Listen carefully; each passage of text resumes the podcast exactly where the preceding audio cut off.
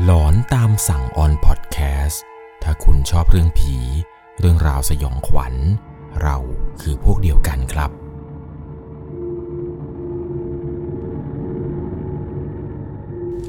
สวัสดีครับทุกคนครับ ขอต้อนรับเข้าสู่ช่วงหลอนตามสั่ง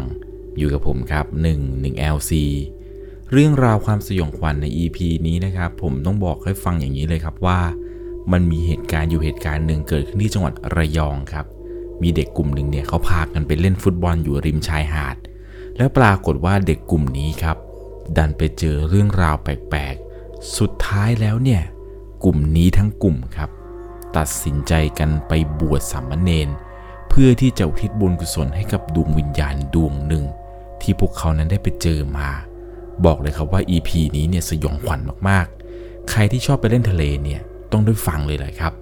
ยังไงแล้วก่อนจะเข้าไปรับชมรับฟังกันนะครับ ก่อนอื่นเนี่ยต้องบอกก่อนเลยว่าจะต้องใช้วิจารณญาณในการรับชมรับฟังกันให้ดีๆ เรื่องราวในวันนี้ครับ ถูกส่งมาจากผู้ฟังทางบ้านท่านหนึ่ง ผมขออนุญาตใช้นามสมมติว่าคุณบีมนะครับ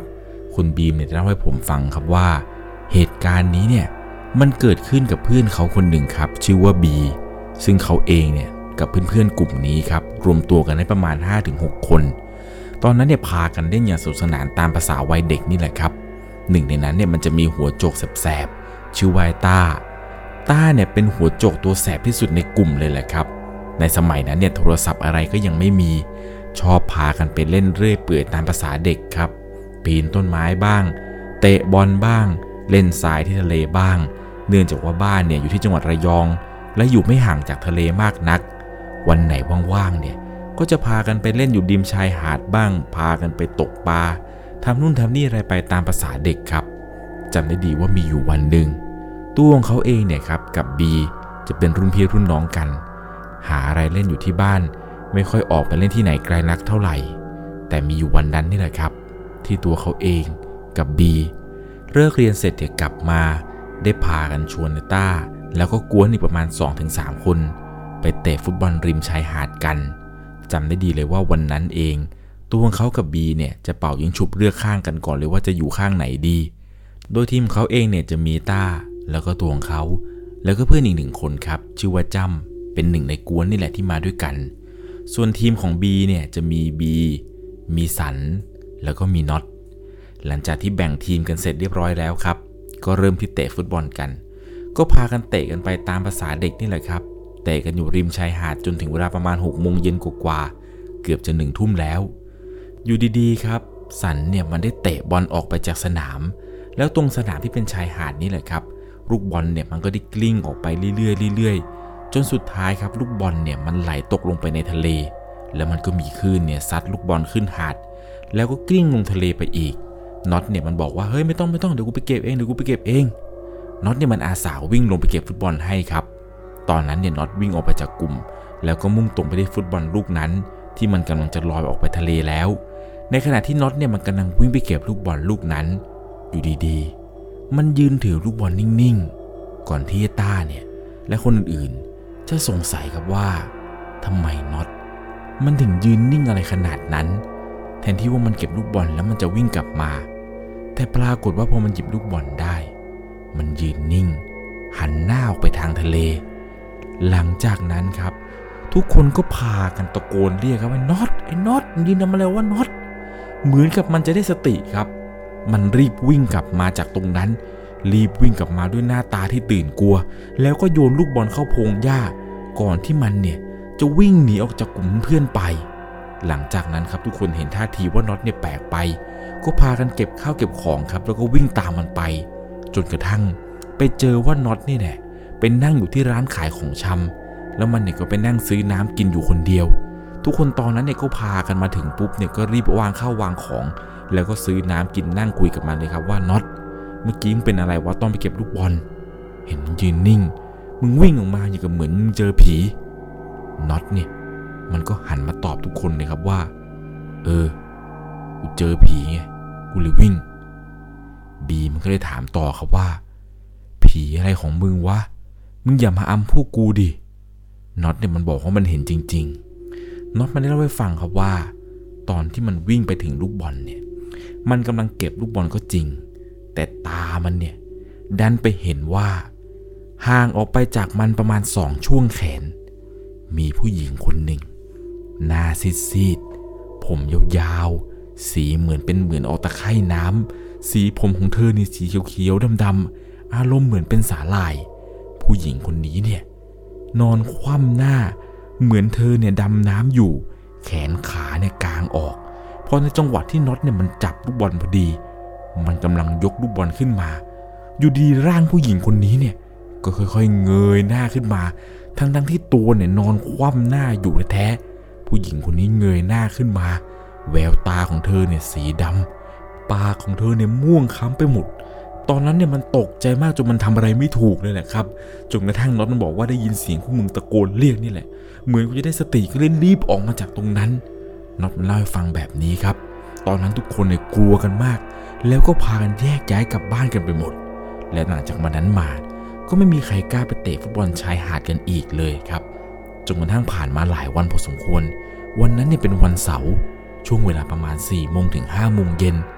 เพื่อนๆทุกคนตอนนั้นเนี่ยรวมตังกันไปซื้อเบ็ดตกปลาออกคนละ 5 บาท 10 บาทบ้าง ซื้อสายเอ็น แล้วก็ตะขอตกปลาโดยเบ็ดที่ทำเนี่ยก็เก็บไม้ไผ่แถวนั้นนั่นแหละ ประดิษฐ์ประดอยกันจนได้เป็นเบ็ดคันหนึ่งขึ้นมานี่แหละครับ หลังจากนั้นเนี่ยก็ผัดกันตกไปเรื่อย ด้วยเบ็ดที่พวกเขาเนี่ยสร้างกันมา และระหว่างที่ตกอยู่นี้ ปรากฏว่ามีเพื่อนคนหนึ่งครับ ตกได้ปลาตัวใหญ่ มันตะโกนเสียงดังลั่นเลยครับบอกว่าเฮ้ย ปลาตัวใหญ่ตัวใหญ่กินแล้วเว้ยกินใหญ่แล้วเว้ยตอนนั้นก็ช่วยกันดึงเบ็ดขึ้นมาครับ จนได้เป็นปลาตัวหนึ่ง เป็นปลาที่ใหญ่พอสมควรครับ หลังจากที่ได้ปลาตัวนี้มาเนี่ยก็ช่วยกันเก็บใส่กระบอกเอาไว้ ส่วนพวกปลาเล็กๆ ที่ตกได้เนี่ยแหละครับ ก็ปล่อยลงตามธรรมชาติไป ไม่อยากจะเอามากินหรอกครับ เพราะว่ากินตัวเล็กๆ เนี่ยมันไม่ค่อยอิ่มกะว่าเดี๋ยวเอาปลาตัวใหญ่นี่แหละกลับบ้านไปพวกพ่อแม่พี่น้องเลยเนี่ยทำให้กินกันจะดีกว่า หลังจากที่ตกปลากันได้สักพักหนึ่งแล้วเนี่ย พวกเขาก็เลยพากันปีนขึ้นไปที่หัวเขื่อน พากันไปเดินตกปลากันต่อบนหัวเขื่อน ตรงนั้นเนี่ยมันจะมีโขดหิน หลังจากนั้นครับได้ทำเลดี ก็พากันตกปลากันไปได้สักพักหนึ่งจำเนี่ยมันเป็นน้องคนเล็กสุด ตอนนั้นเนี่ยจ้ำบอกว่าเบ็ดที่วางไว้เนี่ยมันได้ปลาติดมาจ้ำเนี่ยก็ตะโกนเรียกทุกคนครับว่ามาช่วยกันดึงเบ็ดหน่อยมาช่วยดึงเบ็ดหน่อย แต่ปรากฏว่าตอนที่ทุกคนมาดึงเบ็ดนี่แหละครับ ดึงเท่าไหร่ก็ดึงไม่ขึ้น ตัวของเขาเองกับจ้ำเนี่ยก็เลยดีใจว่าสงสัยวันนี้ จะได้ปลาตัวใหญ่กลับบ้านอีกแล้ว ก็เลยชวนในบีแล้วก็ต้านี่แหละครับ มาช่วยกันดึงเบ็ดหน่อย แต่ปรากฏว่า ทุกคนตอนนั้นเนี่ยต่างพากันช่วยดึงเบ็ดขึ้นเท่าไหร่ ก็ดึงไม่ขึ้น ต้าเนี่ยมันสงสัยว่าเบ็ดเนี่ยอาจจะไปเกี่ยวกับโขดหินข้างใต้หรือเปล่า ก็เลยให้สันกับน็อตเนี่ยลงไปบริเวณหินที่อยู่ใกล้กับน้ำ เอามือดึงสายเอ็นขึ้นมาดูว่ามันติดหินหรือเปล่า ในจังหวะนั้นเนี่ย สันกับน็อตครับ ก็จับสายเอ็นเนี่ยลูดลงไปเรื่อยๆเรื่อยๆ ดูว่ามันติดหินหรือเปล่า แต่ในจังหวะที่สันเนี่ย พยายามเอามือจ้วงลงไปในน้ำเพื่อที่จะไปดึงตะขอที่มันเกี่ยวกับอะไรสักอย่างขึ้น เช็คดูก่อนครับว่ามันติดอะไร แต่ปรากฏว่าพอมันล้วงลงไปปุ๊บ มันสัมผัสความรู้สึกได้ว่า มีมือมือหนึ่งมาจับที่แขนมัน แล้วก็ดึงมันลงไปในน้ำในจังหวะนั้นเนี่ยสันเนี่ยทำท่าเหมือนจะตกน้ำครับน็อตเนี่ยมันเห็นท่าทีแปลกๆ โชคดีว่าที่น็อตเนี่ยมันอยู่ข้างครับ เห็นจังหวะที่สันเนี่ยเหมือนกับโดนดึงลงไปในน้ำน็อตเนี่ยมันได้จับแขนข้างอีกข้างหนึ่งของสันนี่แหละครับกระชากขึ้นมา โชคดีมากครับที่ตอนนั้นเนี่ยสันเนี่ยไม่ตกลงไปในน้ำและทั้งสันทั้งน็อตเนี่ยก็ไม่ได้ตกลงไปทั้งคู่เลย นับว่าทั้งสองคนเนี่ยยังมีโชคดีอยู่ ที่น้ำเนี่ยมันไม่ได้ลึกอะไรมาก ถ้าตกลงไปเนี่ยตอนนั้นเนี่ยก็ตกใจนิดๆกันแหละครับ ตอนนั้นเนี่ยทุกคนเนี่ยอึ้งกันไปหมด หลังจากที่น็อตเนี่ยมันช่วยสันขึ้นมาได้แล้ว ปรากฏว่าแขนข้างหนึ่งของสันครับเอกข้างที่ว่าเอามือจุ่มลงไปจะไปจับตะขอนี่แหละ สันเนี่ยหงายแขนให้ทุกคนดูตอนนั้น ทุกคนก็ตกใจกันเหมือนกันครับ เพราะว่ามันมีรอยช้ำตรงแขน ลักษณะเนี่ยมันเหมือนกับเป็นรอยขีดห้าขีดครับ คล้ายๆกับมีคนเนี่ยเอาเล็บมาขูดที่แขนของมัน ตอนนั้นทุกคนเนี่ยเป็นห่วงสันมากครับ ก็เลยถามว่าสันเจ็บไหมวะเจ็บไหมวะมันเป็นอะไรวะสันบอกว่าไม่เจ็บเท่าไหร่ แต่ทำไมมันมีรอยขนาดนี้ขึ้นมาได้บีเนี่ยมันก็เลยทักว่า แขนมึงไปกระแทกอะไรหรือเปล่าสัน สันก็บอกว่าไม่ได้กระแทกอะไรเลย ตอนมือล้วงลงไปในน้ำมันมีความรู้สึกเหมือนมีอะไรบางอย่างมาดึงกูลงไปเลย จังหวะนั้นเหมือนกูจะเห็นว่ามันมีมือสีขาวซีดๆในน้ำ แต่กูเนี่ยไม่แน่ใจว่าใช่ไหม หลังจากนั้นเนี่ย กูก็โดนกระชากลงไปเลย ดีนะที่น็อตเนี่ยมันคว้ากูไว้ทัน น็อตเนี่ยมันก็บอกว่านี่กูดึงมันขึ้นมานะ แต่เหมือนกับว่า มีอะไรบางอย่างเนี่ยเหมือนกับดึงสู้แรงมันไว้ คนก็เลยคุยกันครับว่า หรือมึงจะโดนผีหลอกกันหรือเปล่าวะ ใช่ผีตัวที่กูเจอวันนั้นหรือเปล่า ตอนนั้นเองครับตามันก็พูดขึ้นมาว่า มึงนี่ไร้สาระจริงๆเลยพวกมึงนี่ ผีอะไรวะ แม่ง ถ้ามัวแต่กลัวผีก็หมดสนุกกันพอดี คงไม่ต้องเล่นอะไรกันแล้ว หลังจากนั้นครับไอ้ต้าเนี่ยมันพูดเสร็จปุ๊บเนี่ย มันก็เดินปีกตัวออกไป แล้วมันก็บอกว่าพวกมึงไม่ต้องตามกูมานะ กูยืนเยี่ยวแป๊บหนึ่ง ทุกคนตอนนั้นเนี่ยหันไปเห็นว่าต้าเนี่ยกำลังปลดกางเกงเลยแหละครับ แล้วมันก็ยืนฉี่อยู่ตรงซอกหินตรงนั้น ขณะที่มันยืนฉี่อยู่นี้ มันก็ตะโกนด่าผีไปด้วยครับ มันหันไปทางทะเลแล้วมันก็พูดว่ารวยเอ้ย กูกำลังเล่นกันอยู่ดีๆ มึงมาเผือกอะไรวะ ไปไหนก็เรื่องของมึง อย่ามายุ่งกับพวกกู ตอนนั้นเองครับ ตัวของเขากับบีเนี่ย ได้ฟังที่ต้ามันพูดเนี่ยก็เลยด่าต้าว่าต้า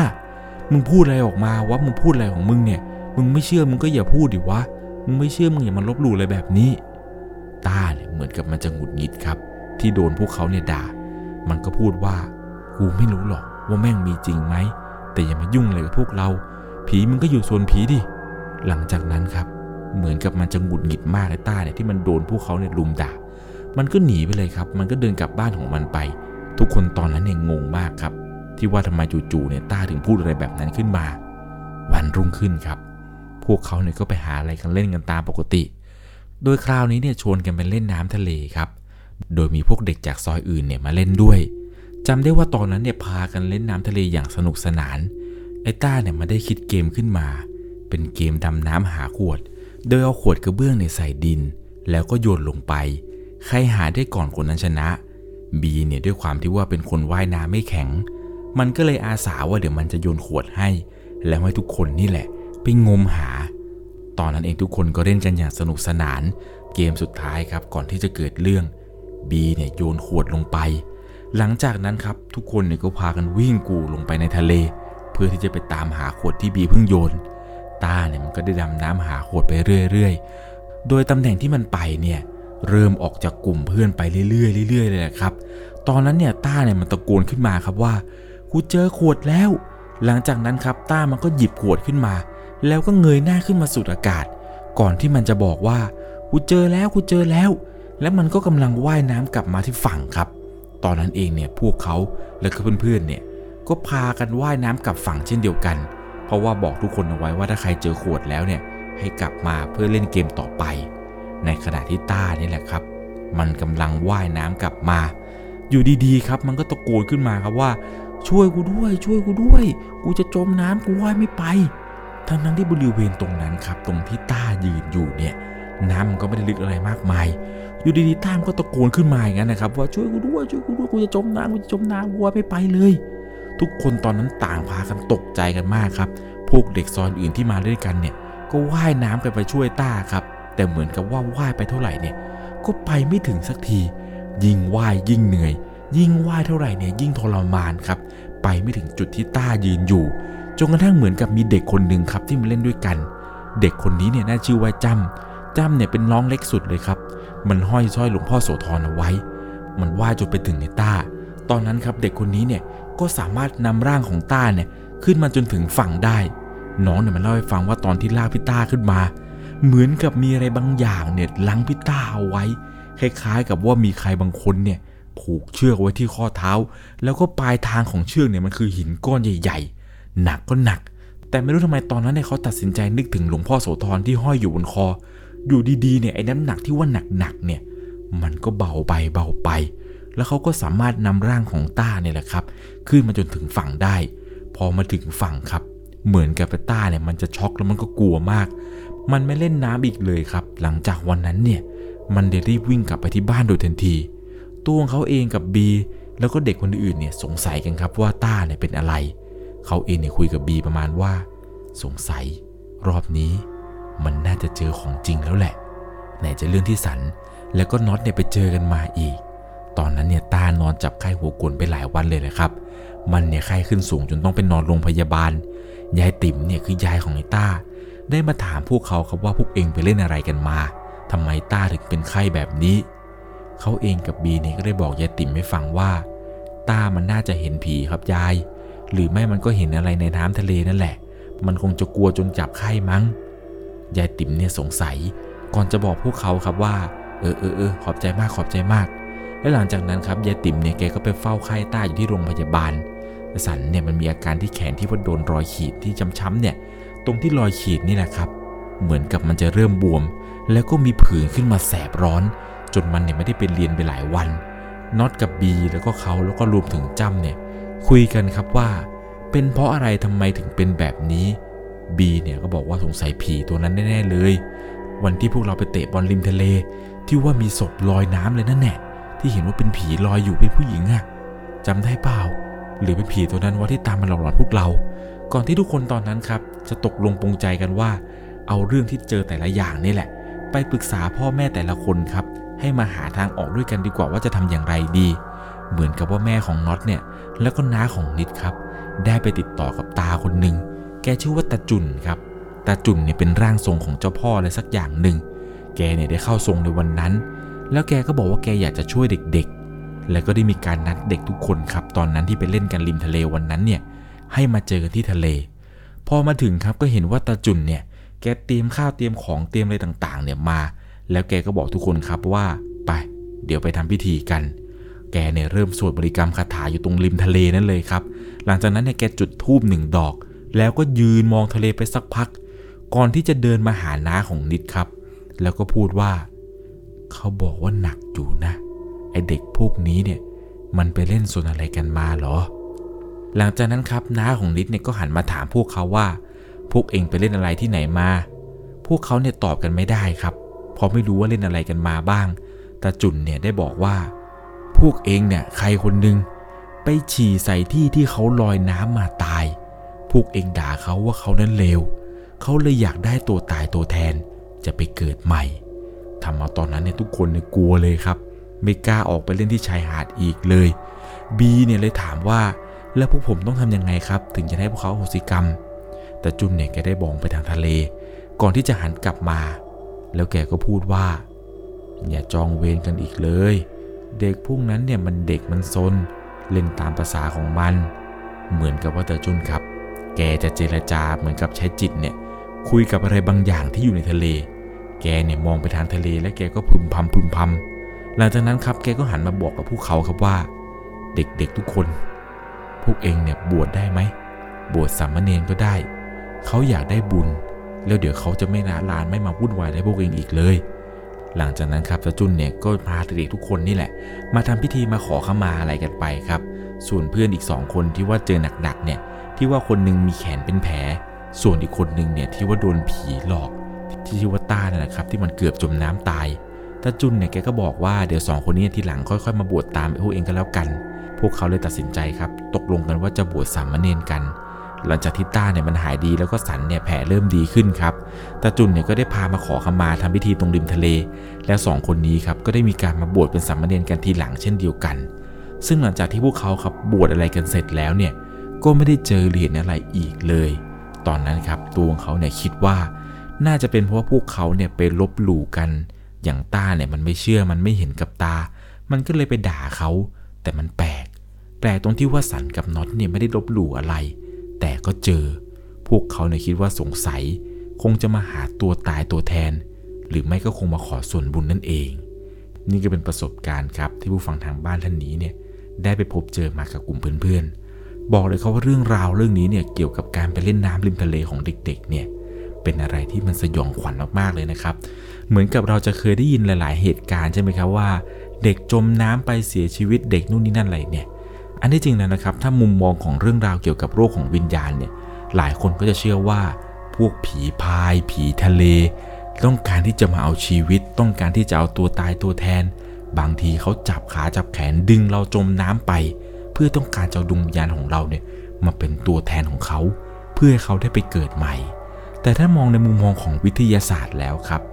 จุดที่เด็กเล่นน้ำกันเนี่ย ถ้ามันไปตรงกับ rip current หรือเหมือนกับว่าเป็นร่องน้ำที่พัดเด็กออกไป